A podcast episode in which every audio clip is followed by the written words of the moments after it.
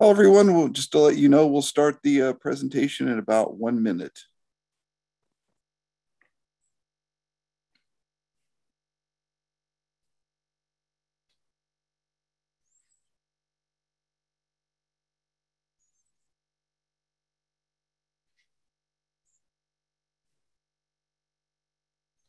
Everyone, we'll start the presentation in about 30 seconds.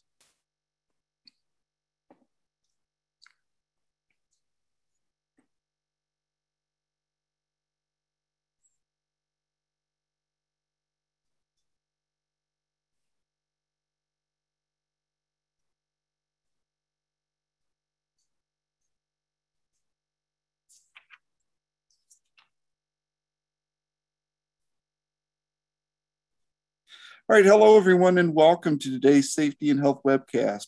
Injury and Illness Record Keeping Wrap Up Guidance to Year End Reporting.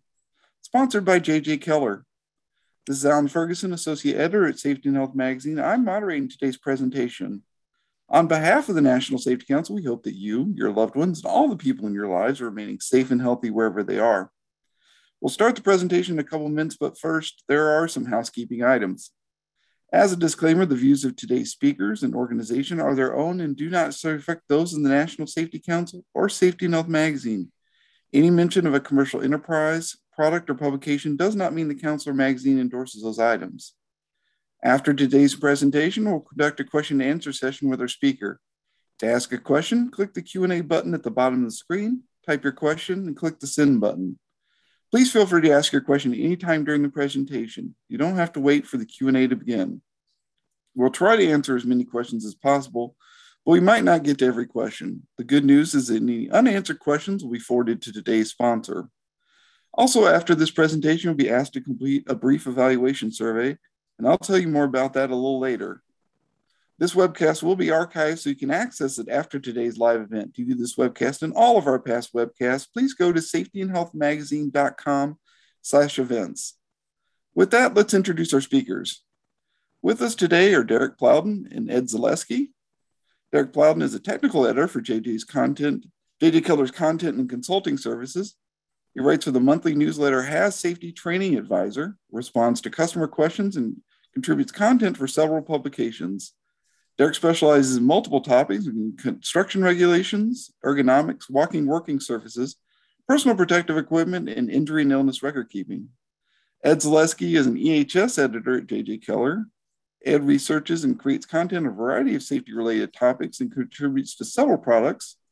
He specializes in issues such as walking working surfaces, powered industrial trucks, and injury and illness record keeping. Once again, we thank you all for joining us. And Derek, whenever you're ready, go ahead and take it away. Awesome. Thank you, Alan. And thank you, everyone, for joining us today. Ed and I are extremely excited to talk about injury and illness record keeping, particularly because it's one of those hot topics uh, that raises tons of questions at the end of the year.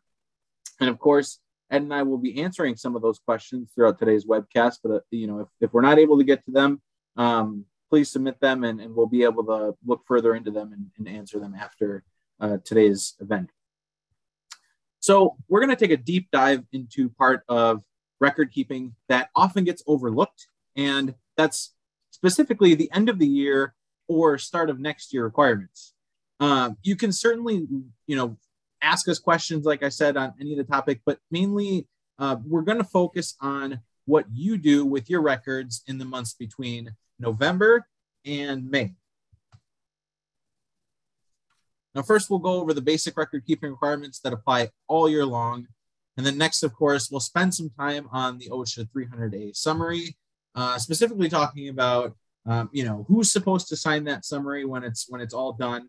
Um, you know, we'll use some of OSHA's frequently asked questions and cited violations to address certain issues, uh, such as what happens when a case starts in one year, but it continues on to the next. Uh, we'll also talk about what you need to know about counting the hours for temporary workers and what you have to do to send the summary uh, to your home workers or to workers who don't report to an office. Now we'll talk about who has to submit the 300A summary data electronically to OSHA as well, and when they have to submit that data. And then we'll finish up with a quick discussion about uh, total recordable case rates, uh, DART rates, and any other rates included.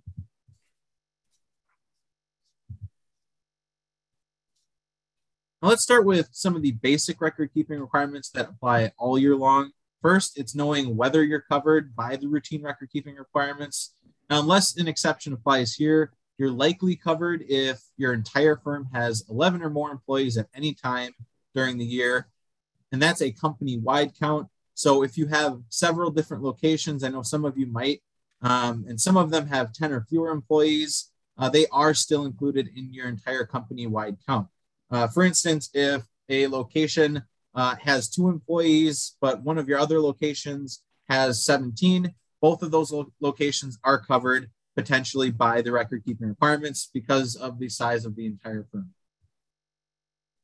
Now, there is an exception to the record keeping requirements for low hazard industries. These are listed in Appendix A to Subpart B and also include industry classifications such as dentist office, uh, you can include health stores in there, bookstores and florists, uh, banks and accounting firms are in there as well, civic organizations, law offices, and just many other that are on that list.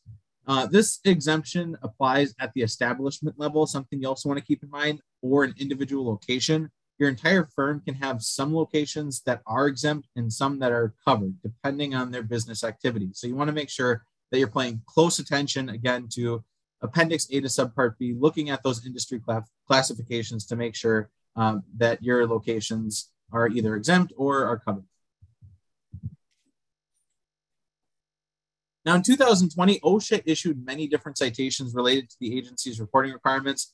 All employers and establishments all the time must report to OSHA any work related deaths or work related inpatient hospitalizations and amputations or the loss of an eye to the agency within the timeframes listed on this slide.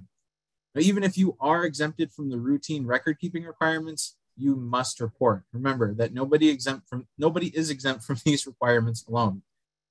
Deaths must also be reported if they occur within 30 days of the workplace event. In contrast, you also have to report hospitalizations, amputations, or loss of an eye that occur within 24 hours of the workplace event. Uh, state plans like California may have more stringent reporting requirements. Again, there are a bunch of other state plans that are out there. So again, be sure you're paying close attention to what does and doesn't apply to you. Now, we should throw out there OSHA's reporting requirements don't change for COVID 19 fatalities or hospitalizations. The agency makes clear that you must report each work related COVID 19 fatality within eight hours of learning about it and each work related COVID 19 inpatient hospitalization within 24 hours of learning about it.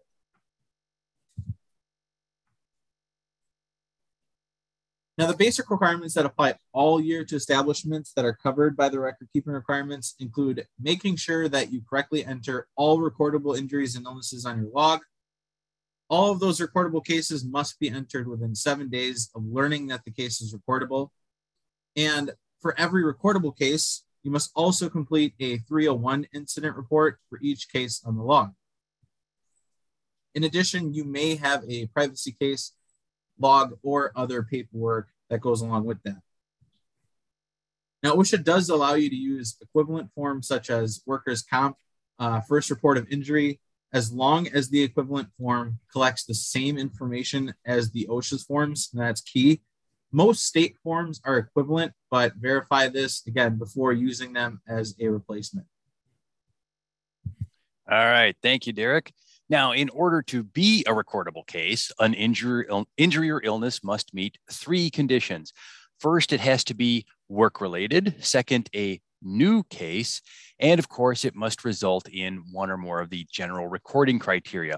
Those are death, days away from work, restricted work activity or transfer, medical treatment beyond first aid, loss of consciousness, or a significant injury diagnosed by a medical professional. Now, there are also specific types of cases covered by the regulations. Uh, these include things like hearing loss cases, needle stick injuries, medical removals, even tuberculosis cases. Uh, we have many resources available for you on determining recordability of cases. And again, we'll go over any of the questions you have on these things along the way. Some of those more unusual ones, we may need a little time to dig. But uh, again, as Derek said, we're going to primarily be focusing on the end of the year stuff. Now, of course, covered employers must keep, we assume you're all covered. Hopefully, everyone listening here, we're assuming has a 300 log. You have to keep that Part 1904 paperwork for five years following the end of the calendar year that the records cover. So, here in 2021, uh, the last full year is 2020. That means you must have all the forms from 2016 through 2020 because we haven't quite finished this year yet. You don't have a full year's log yet you do have to update the OSHA 300 log to reflect changes in cases that occur during that retention period. Now, that means you may have to update an existing case or add a newly discovered case. So let's say that a case from you know several years ago, way back in 2017, results in surgery during 2021. Well, you would go back to the 2017 log and change the information regarding the days away needed. Now, it's assuming it's not a new case, that it's a continuation or addition on that old case. But that might mean changing that 2017 entry from other recordable case or from a restricted work case to uh, checking the box for days away from work, for example. You could even have a case where an employee shows you they had a work related injury during a previous year. Maybe they report in January that they had one in December well, you would need to go back and add that case to your log. Now, again, use the log for the year the injury or illness occurred if you know the date. Now, you don't have to go back and update the summary, the annual summary after it's been posted, and you don't have to update a 301. You can, you can if you want to, but OSHA only requires you to update the 300 log itself. Now, one question that comes up fairly often and again, you can send your questions in at any time. We'll be taking them at the end. One that comes up a lot, though, is how to keep records when you have multiple locations. Well, OSHA says that for each establishment, that generally means a single physical location, each establishment must have a log covering that location. Now, as we said, a particular location could be exempt from uh, the 300 log by being a low hazard industry again, check Appendix A to Subpart B to see if your if your industry is listed. But otherwise, every covered establishment must have a separate 300 log for each location or establishment that you expect to be in operation for one year or longer. Since that comes up a lot and causes some confusion, OSHA does address the definition of establishment in the regulation 1904-46 there are some times when more than one physical location can be considered one establishment. Uh, maybe you have a campus setting with two or three buildings in close proximity, and they all carry out the same type of business under common management. You could have one log for that campus. Now, there are also times when you might have one physical location, but different types of businesses operating there. In that case, you might be able to separate the businesses and keep them on more than one log, but check that definition section. Uh, if you're confronting these types of questions, that 1904-46 has a detailed description of the criteria you need to meet. In most cases, however, we can tell you one physical location will be one establishment, and you will need a 300 log unique to that location okay, while you do have to keep a log for each location, you are certainly allowed to centralize your record keeping. Uh, you can keep the information on recordable cases at a, a headquarters or other centralized location. Now, you do need the ability to transmit information about a case within seven calendar days. You're supposed to put a case on the log within seven calendar days. You also need to be able to access the records within four hours if you have an OSHA inspection, pull the records for the establishment being inspected. And of course, you have to be able to get the records within one business day if you have a request from an employee, employee's representative, even a former employee. And it's actually within seven calendar days if a union representative asks for them.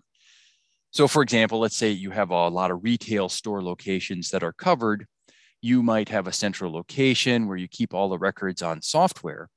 But then if one of those establishments gets visited by an OSHA inspector, you'll want to be able to produce the records only for that location, and you need to be able to provide that within four hours.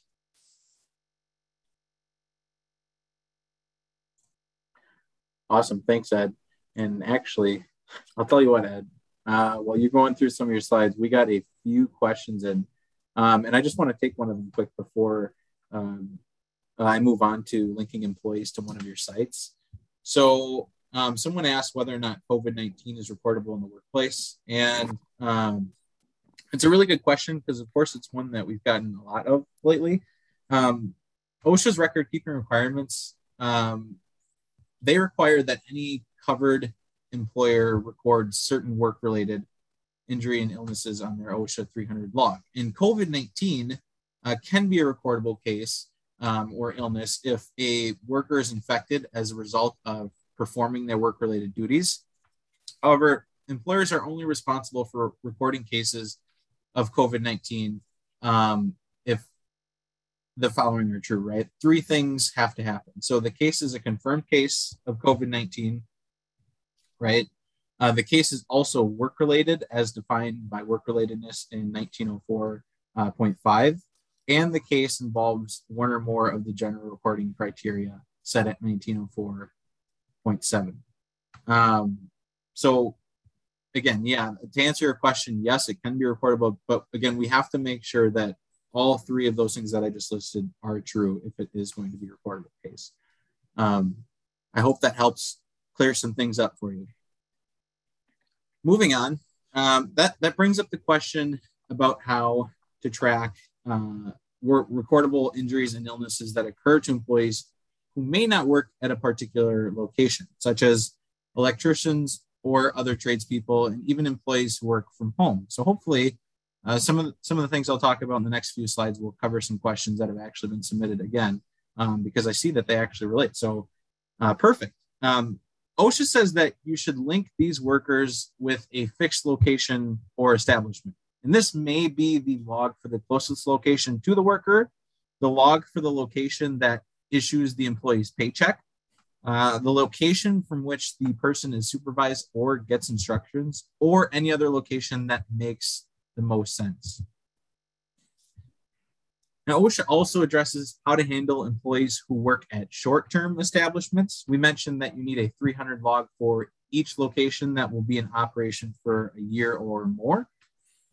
Now, there may be workers at locations that are expected to be in operation for less than a year, such as construction workers who work at a series of short term establishments. OSHA says you can create one log that covers all of your short term establishments. Now, you may also create an OSHA 300 log that covers short term establishments based on individual company divisions or even geographic regions. So, again, another thing to keep in mind. Now, at the end of the year, you're required to go over your OSHA 300 log to verify that all of the entries within it are accurate and complete. Now, if you find any mistakes or omissions, you have to correct them to the best of your knowledge. Next, you'll need to fill out and certify the 300 annual summary form. We'll talk a little bit about that in the next few slides. But first, let's take a closer look at how you might review the 300 log.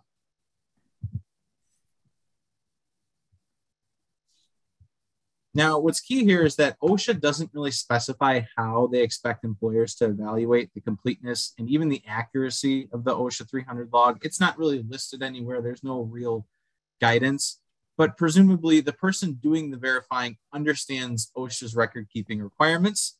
They understand the company's internal employee reporting process and has access to all the forms and information about cases. So remember, this person has some, or if not, uh, you know, a decent amount of knowledge as to what goes into that 300 log and how it is to be as accurate as possible before it's submitted. Now, you don't have to go over the OSHA log with a fine tooth comb unless that's your company policy, uh, but you do want to spot check, compare cases on your log to workers' comp records, uh, near miss records, safety committee reports, any witness statements, doctor reports, uh, your memory of the case, other documents you may have, just to be sure that the cases have been recorded and they've been recorded correctly. And, and I want to go over uh, what I just covered actually about the workers' comp cases, uh, because oftentimes a lot of folks will fill out their OSHA 300 logs and say, well, workers' comp doesn't necessarily uh, say that this should be recordable, so therefore it shouldn't be an OSHA recordable. You want to be really careful there because workers' comp uh, definitions of reportable, and OSHAs are completely separate, and you want to make sure that you follow OSHAs at all times. So be really careful while you're doing that. Now, if you do discover errors, you can change the log to make it accurate. This would include cases that were recorded more than once or if they were duplicated. Now, some employers have a medical professional review uh, the log at the end of the year. Occasionally, the medical professional will point out a case that you know received medical treatment, but now says that the treatment wasn't necessary.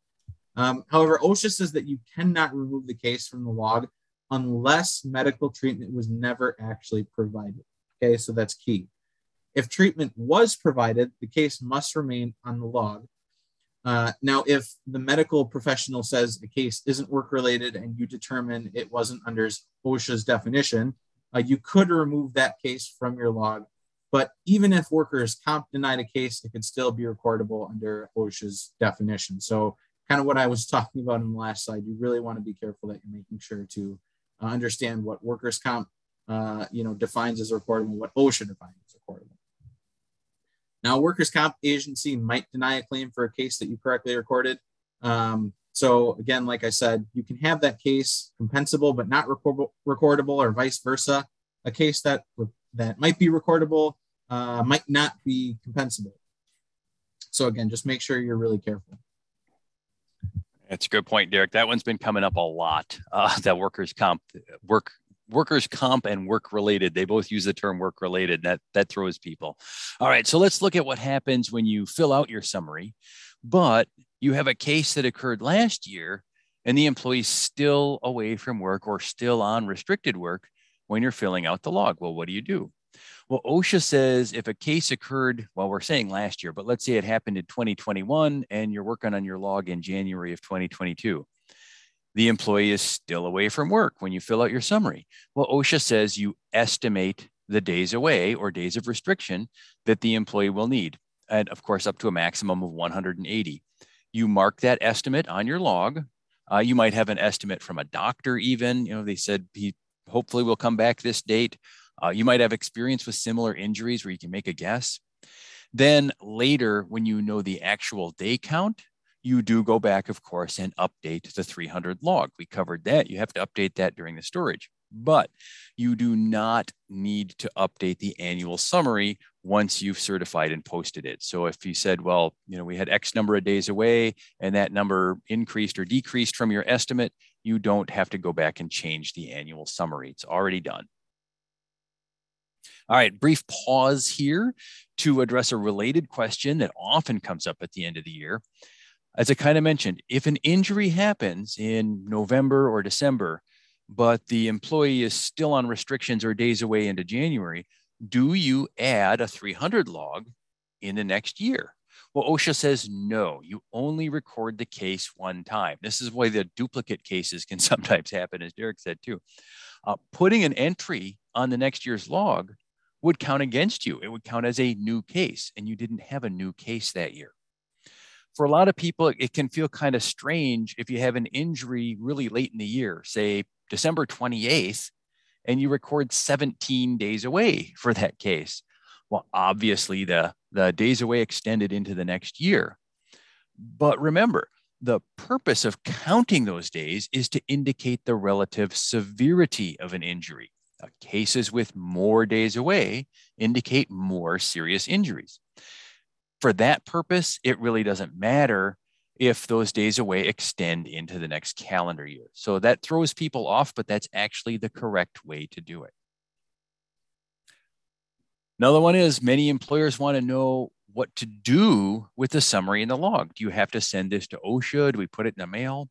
Well, no, actually, most employers just keep and maintain the records. And of course, it's ha- important to have a good system, as we mentioned, for producing the records if an OSHA inspector drops by an establishment.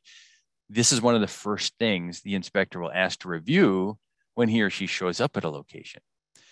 Now, you may get a request from the Bureau of Labor Statistics or OSHA or your state agency and a state plan uh, that directs you to send the information in as part of a data collection. So that still happens uh, for various reporting options, but unless you get that request, you don't have to send your log anywhere at the end of the year. All right, but let's we keep talking about the annual summary. The basic requirement for completing the summary includes filling in the number of cases for each column on the log. Now, that's the total number of cases involving death, total number of cases with days away, total number of cases with transfer restriction, and the total other recordable cases. Then you actually fill in the total numbers of days away and the total numbers of days of restriction from columns K and L. So as an example, simple example, suppose you had four cases involving days away, and each of those cases had five days. Four times five is 20. So you would list 20 total days away from work for all the cases. Now, the summary also includes spaces for the total number of injuries you see at the bottom, skin disorders, poisoning, hearing loss, respiratory conditions, and other illnesses. Again, just these are different columns on the log, and software will often total this up for you. You do also have to include the average number of employees and the total number of hours worked by all employees. We will get to that in just a moment. Now, hopefully uh, this applies to all of you, or at least some of you what happens if you had no recordable injuries or illnesses during the year? That's good news. But be aware, you still have to complete an annual summary, filling in zeros in all those spaces. Uh, you still have to certify the summary and post it. You may even have to submit it to OSHA either through the electronic reporting tool March 2nd. Again, we'll talk about that, or if you get a data collection. So just be aware, even if you had no cases, you still need to post an annual summary.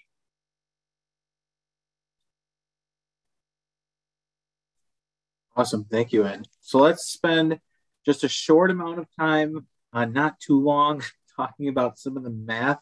Um, I'm not a huge math fan myself, so um, I'll try to make it uh, as quick and painless for you all as possible. Uh, if you have a payroll system that keeps track of these things, uh, you may not have to do the math at all. Lucky for you. Uh, just use the known numbers. But if you're not sure, OSHA provides a worksheet to help you fill out the summary. And that worksheet says to follow the steps uh, here on the slide. So, first, you have to add the total number of employees you paid in all pay periods during the year. And you have to include all employees, full time, part time, salaried, temp, seasonal, salaried, and hourly employees within that number. You'll next count the number of pay periods for the entire year. You'll divide the number of employees. Thanks, Ed, for switching that over for us. Uh, you'll divide that number of employees by the number of pay periods and then round the answer to the next highest whole number. So it should look something like what we have here as an example on the slide. Now, for figuring the total hours worked, uh, by all employees. Uh, you want to make sure that um, you know you need you include employees that you paid, right? Even temporary employees who are not directly on your payroll. Uh, if you were the employer that provided the day-to-day supervision of the temps as well. And actually, Ed, let's just let's just jump back to that uh, that slide quickly and just kind of cover some things here. Um, again, this is just kind of an example that OSHA provides. Uh, the Acme company here only had 12 pay periods because they paid workers once per month. And you want to note that the same employees get counted in, in many pay periods, but that's normal. Uh, we get a total of 392. So dividing that 392 number by the 12 day pay periods, we get 32.6 employees, uh, which rounded up to 33 employees total. Now, if you glance down, uh, the column for the number of employees paid each period, you can see that an average of 33 sounds just about right. Uh, OSHA does say that if you pay about the same number of employees every pay period throughout the year, then you can use that number as your annual average.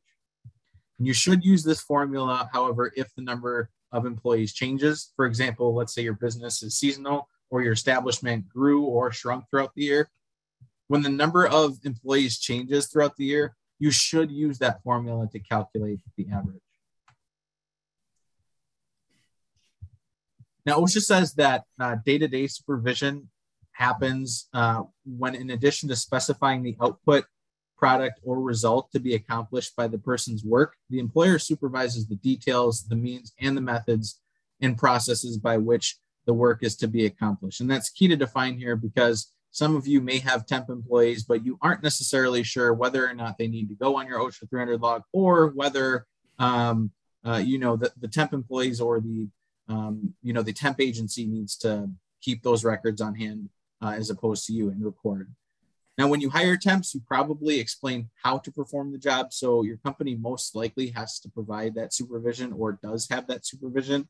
Uh, so it would be up to you to keep that, uh, that, that recordable on your log. Note that you do not include hours of vacation, even if employees were paid for it or other non-work time holidays or sick leave. And you don't include the hours worked by volunteers uh, if you have them.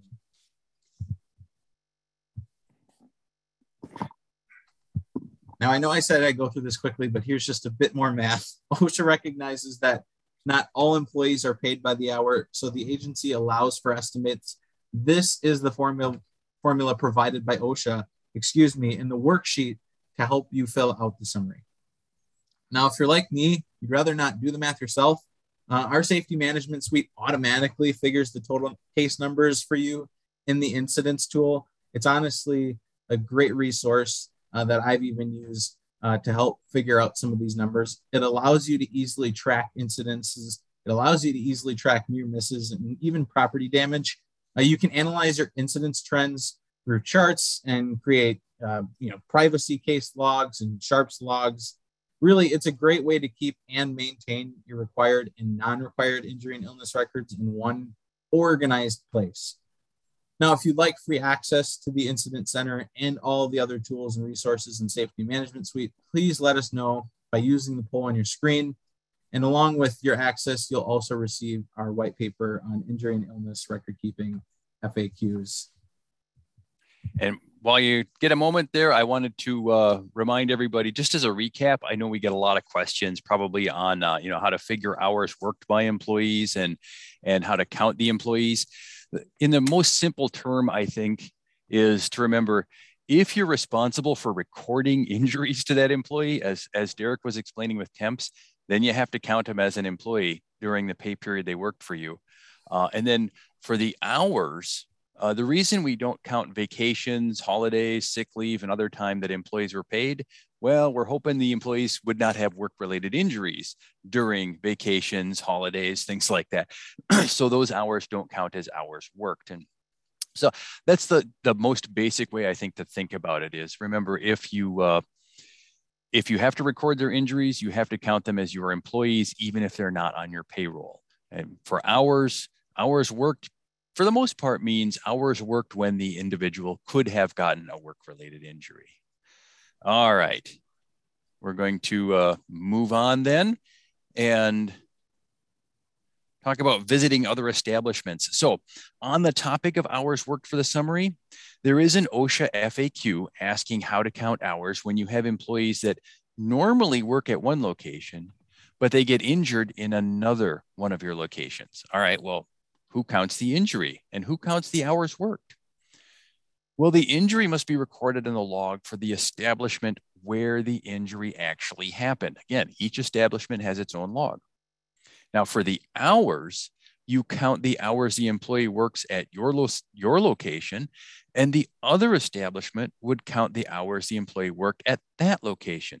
So, for example, maybe the employee worked 1,500 hours at a primary location and 700 hours at a different establishment. I know sometimes maybe you don't track this hour by hour where people work and they move around. Do the best you can.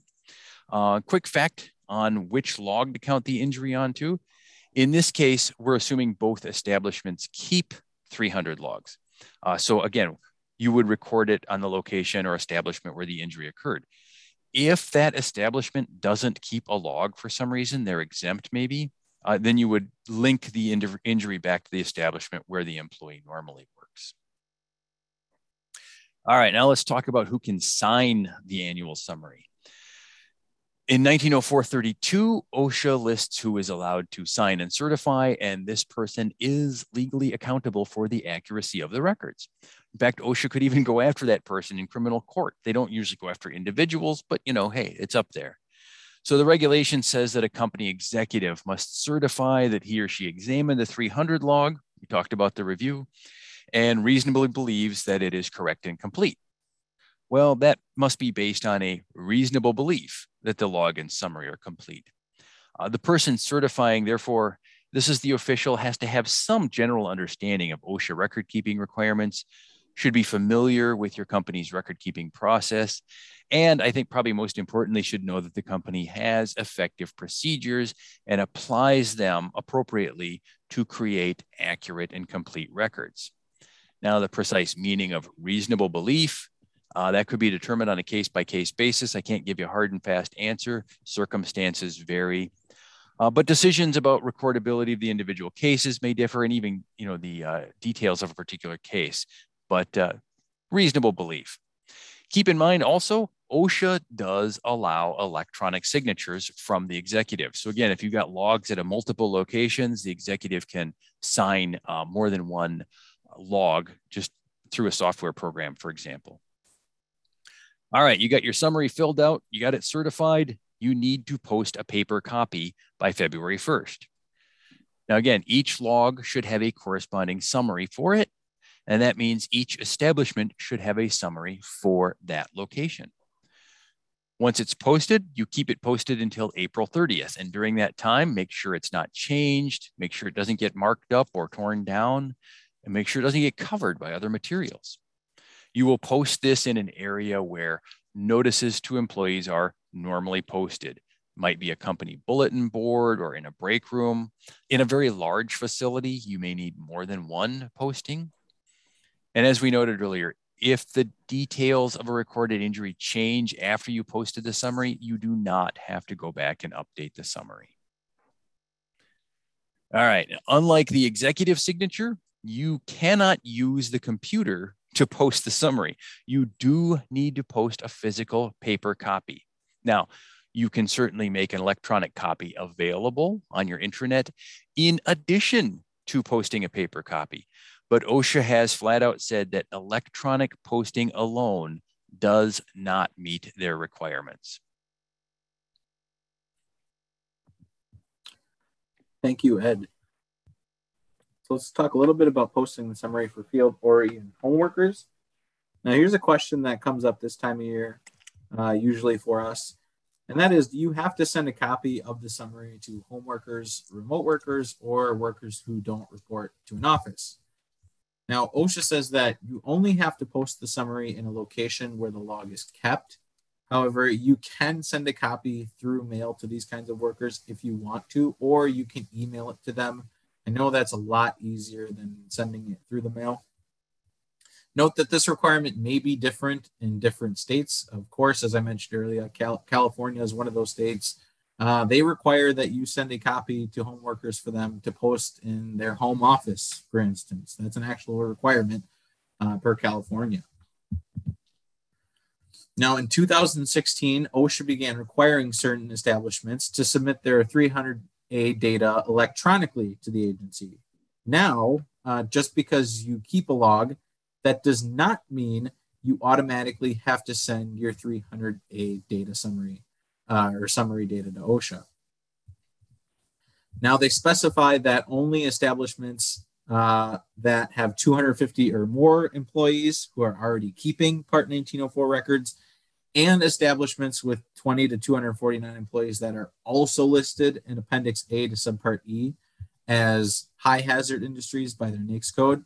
Uh, those establishments are required to submit their data. Again, you want to make sure that you also note the size is based on uh, the, the establishment, not based on total company size. You may have some establishments that will report and some that won't. Uh, check the Appendix A to see if your locations are covered. Even places like grocery stores must electronically submit their annual summary data. So if you might think to yourself, well, I doubt I have to really submit that information, just keep in mind uh, that you want to make sure you double check those appendixes just to make sure. And of course, with that question comes, well, when is the deadline for submitting uh, our data? And that deadline is March 2nd, as listed on the slide. You have to submit to OSHA's injury tracking application. The URL is actually listed on the slide, just in case you aren't entirely sure yet where you're supposed to send it. Uh, OSHA requires you to include your company's employer identification number or EIN as some of you know this as. You can find your EIN on tax documents or any other documents associated with the IRS, since the IRS is the agency that assigns that number. And you also need the North American Industry Classification System code, or what I called the NAICS code earlier, for the establishment. If you have more than one business activity at the location and more than one code, uh, OSHA says to choose the code for the activity that generates the most revenue uh, the establishment uh, has or the most employees, um, whichever is more applicable to your business and your situation. Thanks, Derek. And you know, I want to mention, I'm going to guess we get question on this, but even states like California actually refer you back to the link we've shown here. They they they haven't created their own injury tracking application. Um, there might be some differences. Check that, but I did look at California the other day to see where you report, and they they they send you to OSHA's the federal OSHA portal. All right. Now, switching gears, note that because of a court case that OSHA lost, the agency is requiring uh, is required to post 300A data online, or at least the information for the submissions from 2016 through 2018. Now, does that mean OSHA will continue to publish the info? Well, that remains to be seen. But if you submitted data to OSHA, you'll want to check to see if your data was listed correctly. And again, I've talked to people who, you know, like I said, like Derek said, a grocery store that has 20 or more employees is supposed to be reporting. Um, OSHA thinks they're missing a lot of employers who should be sending these things in, and they are not. That's why you want to make sure your data is accurate too. Uh, related to this, employers currently only have to report the annual summary data form, the 300A. When this regulation was first published, the reporting rule, it actually included the 300 log and the 301 reports. Uh, for various reasons and legal challenges that we're not going to bother with here, uh, OSHA actually cut back and only required reporting the annual summary. But OSHA is planning to reinstate the requirement to file all forms. Now, this would only be for 250 employees at one establishment or more. The 20 to 249 would not be in there. Uh, but that, that proposed rule is at the Office of Management and Budget getting reviewed right now. Uh, so it'll come out as a proposed rule maybe in a month or so. And then, of course, employers will have a chance to submit comments. So this means it's not going to be finalized to change your obligations for your reporting in 2022. But depending on how fast it moves, uh, employers with 250 or more at one establishment may have more obligations by the 2023 filing deadline, assuming OSHA can update their website to accept all the information. All right, speaking of maintaining records for at least five years, OSHA has cited employers for failing to maintain these records. You do have to save the 300 log, the privacy case list if you have one, uh, the annual summary, and the 301 incident reports for five years following the end of the calendar year that those records covered. Again, uh, that should be 2016 through 2020 once this calendar year ends, you've got a full year 2021, you can dump the 2016 stuff. Now, during that period, again, you have to change, you have to update changes to cases on the 300 log. You do not have to update the 301 or the 300A. Uh, and one other thing, though, keep in mind, OSHA can actually only cite you for violations in the previous six months. They have a statute of limitations. So if there's an error on, say, your 2018 log, uh, that cannot be cited at this time. Now, the administration, there is a bill in Congress that would change that, would basically extend the statute of limitations for 1904 records, Part 1904 injury records, to the entire five year retention period. Now, we're keeping an eye out to see if that bill gets signed. Uh, if you've been watching how uh, effectively Congress is working lately, I don't know how, how likely that is, but it is it is something that is in at least the possibility there.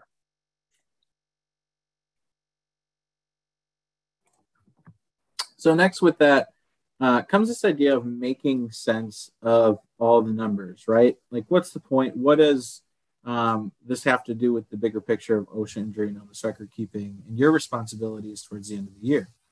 Um, well, essentially, at the end of the year, you'll want to calculate your injury and illness rates to see how you're doing. A You'll also want to compare yourself to any national rates for your industry and track any improvements. That's why making sure that these numbers are as accurate as possible is very important. Now, your company may have a policy on which rates you track. In addition, you may have certain clients who will require you to report your rates. And in addition, your insurance company uh, may want your rates included. Now, I've listed the most frequently used rates on this slide. You can figure out many other rates through the magic of math, um, but the 200,000 hours in the formula represents the equivalent of 100 employees working 40 hours per week, 50 weeks per year, and provides the standard base for the incidence rates. Uh, this constant is used to calculate incidence rates per 100 full-time equivalent employees just to show the relative level of injuries and illnesses among firms of different sizes. In other words, it creates a ratio so comparisons can be made. Now, this works for establishments with less than 100 workers as well. Uh, OSHA tells you not to change the constant if you want to compare your establishment rates to the national rates published by the Bureau of Labor Statistics every year.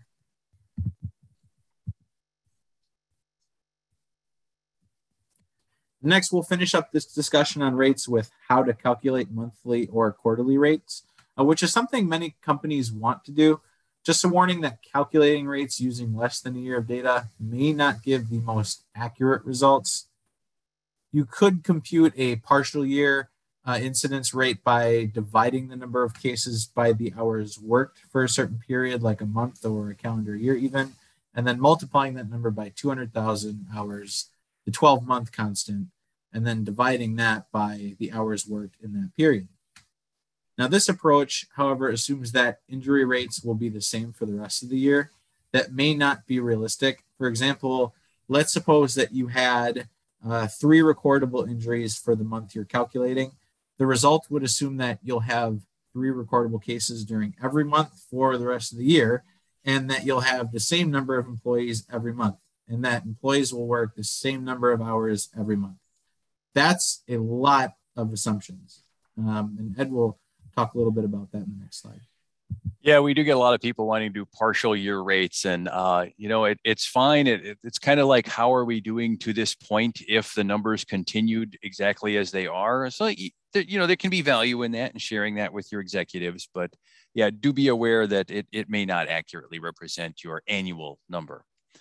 All right. So finally, with a lot of craziness over the last uh, year or two, your company might have purchased or opened a new location. You might have sold or closed off an existing location. Well, if you acquire a new location that your company bought from another firm, uh, the previous owner should transfer their 300 records to you. But your annual summary only has to cover the period that you actually operated the facility. And that might only be a couple of months you don't have to run and include all the numbers from the previous owner. So your total hours worked, things like that, it's just for the portion that you owned it. And on the reverse side of that, if you sold off a location, you would transfer your records to the new owner, but you're no longer responsible for that establishment. Um, and of course, if you permanently close a location, same thing. You don't need to create an annual summary because, after all, where would you post it? And uh, then you wouldn't need to submit any data to uh, the OSHA's injury tracking application if you're covered by that. So all that brings us to the end of the year wrap up here. We've gone over how to review your log for accuracy, make some spot checks, how to complete your summary and certify it, uh, how to post the summary, whether it can be electronic, it's got to be paper too. It's got to be paper. You can do electronic too. Uh, some of the submitting data to OSHA for covered employers, who's covered, make sure that you don't just assume you're a low hazard industry. How to figure out some of your incident rates and DART rates. Uh, we answered a few questions that employers commonly ask at this time of year. So we've covered a lot of detailed information. We do have some time left to answer your questions. And again, if we don't get to your question today, or you think we might not, uh, please sign up for a free trial of Safety Management Suite. One of the most popular features of Safety Management Suite is access to editors like myself and Derek. Uh, we love our record keeping questions and any other environmental health safety questions you have. You'll be able to send them in through that tool and you'll get a response within one hour. So we will get to your questions in just a moment, but I do want to address uh, some of the inquiries that have come in. You know, the JJ Keller Incident Center in Safety Management Suite as an extension of the safety management suite, it provides tools you need to manage OSHA injury record keeping and reporting requirements. We talked about keeping your records all in one place. So again, if you want to look at the poll that's on your site, we'll launch that here. Uh, if you'd like access to all our compliance tools and resources, just select that interest and we'll send you a white paper on injury and illness record keeping frequently asked questions. So there's, you know, there's a lot of other programs, customizable training resources, including PowerPoints, five minute safety talks, classroom exercises, quizzes. Uh, you can create custom safety plans from templates. Yes, we do have a COVID 19 um, uh, vaccination mandate template or a and a variant of vaccination or testing template for your policy that would be required under that rule that's already out there so everything you need. So with that i am going to say what kind of questions do we have coming in? Well first thank you both for this fantastic presentation. And before we start the q&a i want to remind everyone of the evaluation survey. We're asking you to complete. The survey will open in a different screen after this webinar your input is important because it'll help us improve our future webcast. And so now let's get to some questions. Um, the first one, and I'm sure this is one you all get quite a bit. Um, who determines if an injury or illness is work related? Is it the safety professional or someone similar, or is it a doctor or someone similar? Uh, I'm going to go with the safety professional, probably in most cases, because it's got to be someone who's familiar with OSHA's Part 1904 requirements for determining if a case is work related. A doctor won't necessarily know. And as Derek gave warning earlier, uh, a workers' comp doctor might say, well, this isn't work related, so it's not covered by workers' comp, but it's possible it's still covered by OSHA's injury record keeping.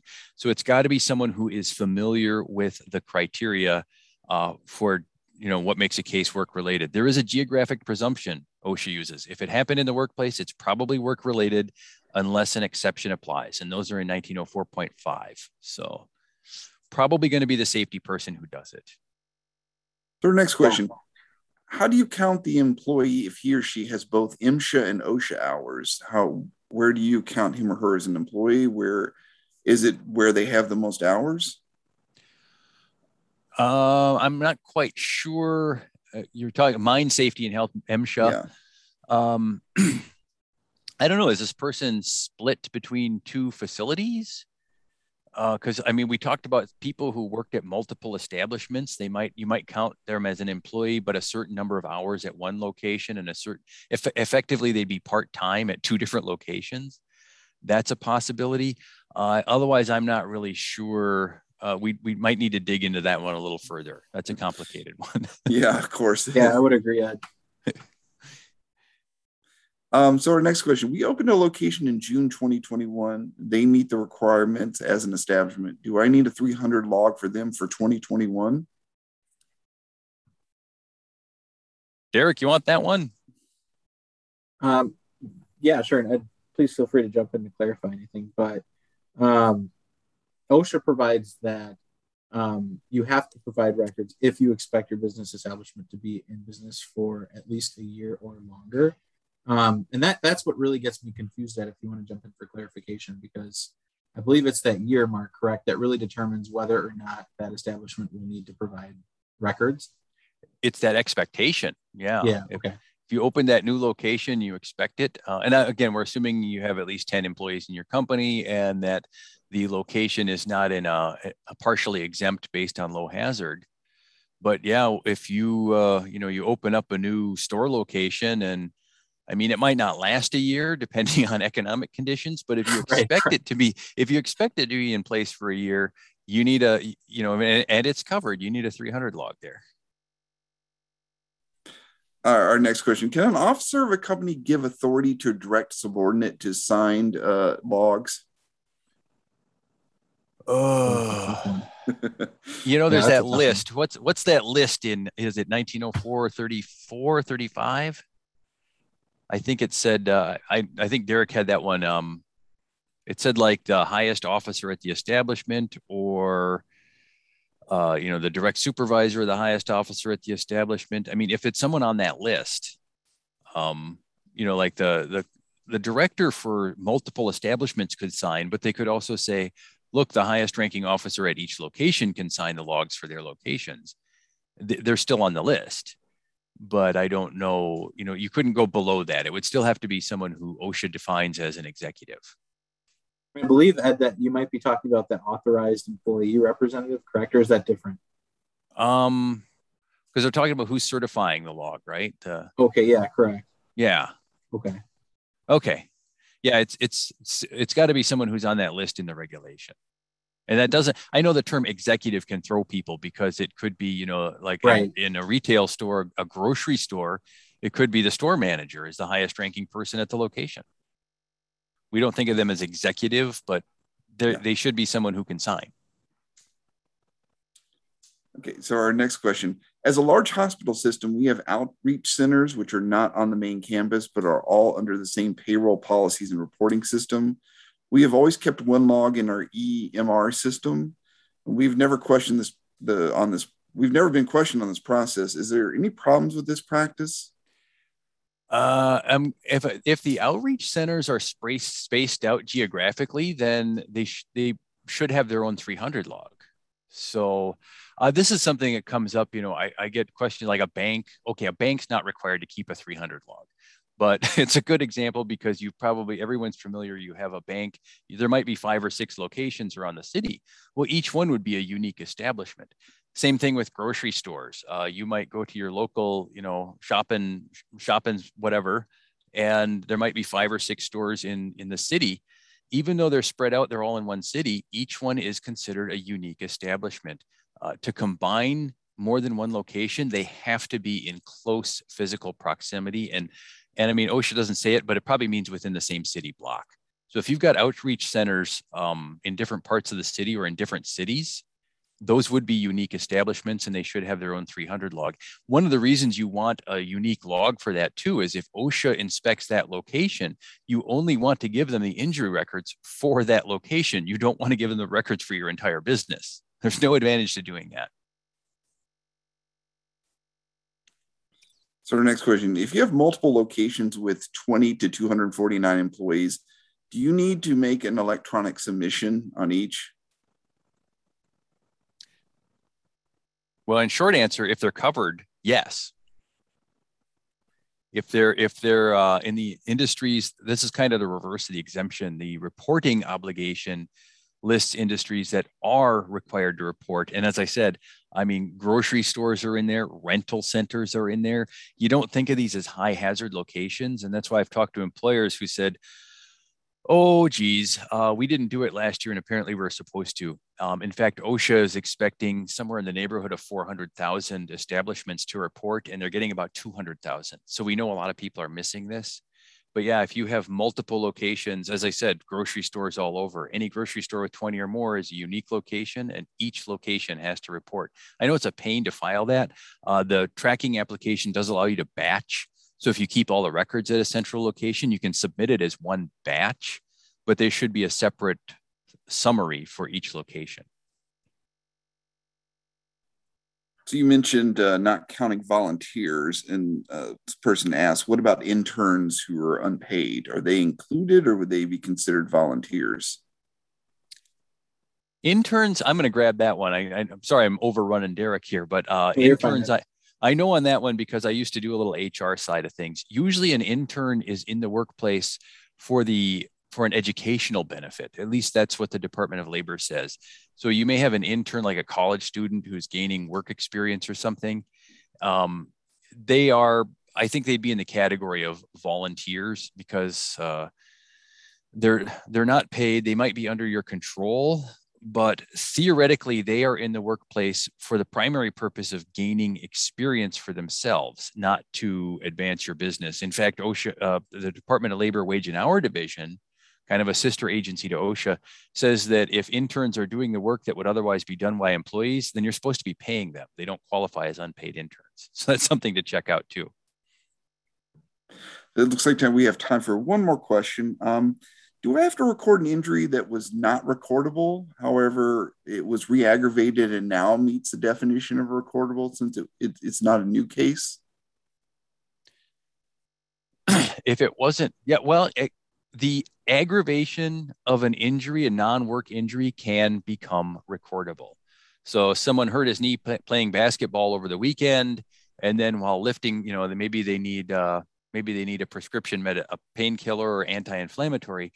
Then at work, climbing a ladder or something, they they really rack that knee and they need knee surgery. That is a recordable work-related injury at that point, uh, based on the date of the incident, say climbing the ladder, whatever the work-related exposure was. So yeah, that a non-work injury can become recordable if it gets aggravated in the workplace. That means a change in treatment, uh, days away that weren't previously required, something like that. Well, thank you, everyone. Unfortunately, we have run out of time. I'm sorry we get didn't get to everyone's questions. Um, thank you all for uh, contributing so many of them. We really appreciate it. But all of uh, today's unanswered questions will be forwarded to our sponsor. Once again, I hope you take the time to fill out the evaluation survey on your screen to give us your feedback. That ends today's Safety and Health Magazine webcast. I'd like to thank Derek Plowden, Ed Zaleski, everyone at JJ Keller, and of course, all of our listeners. Have a safe day.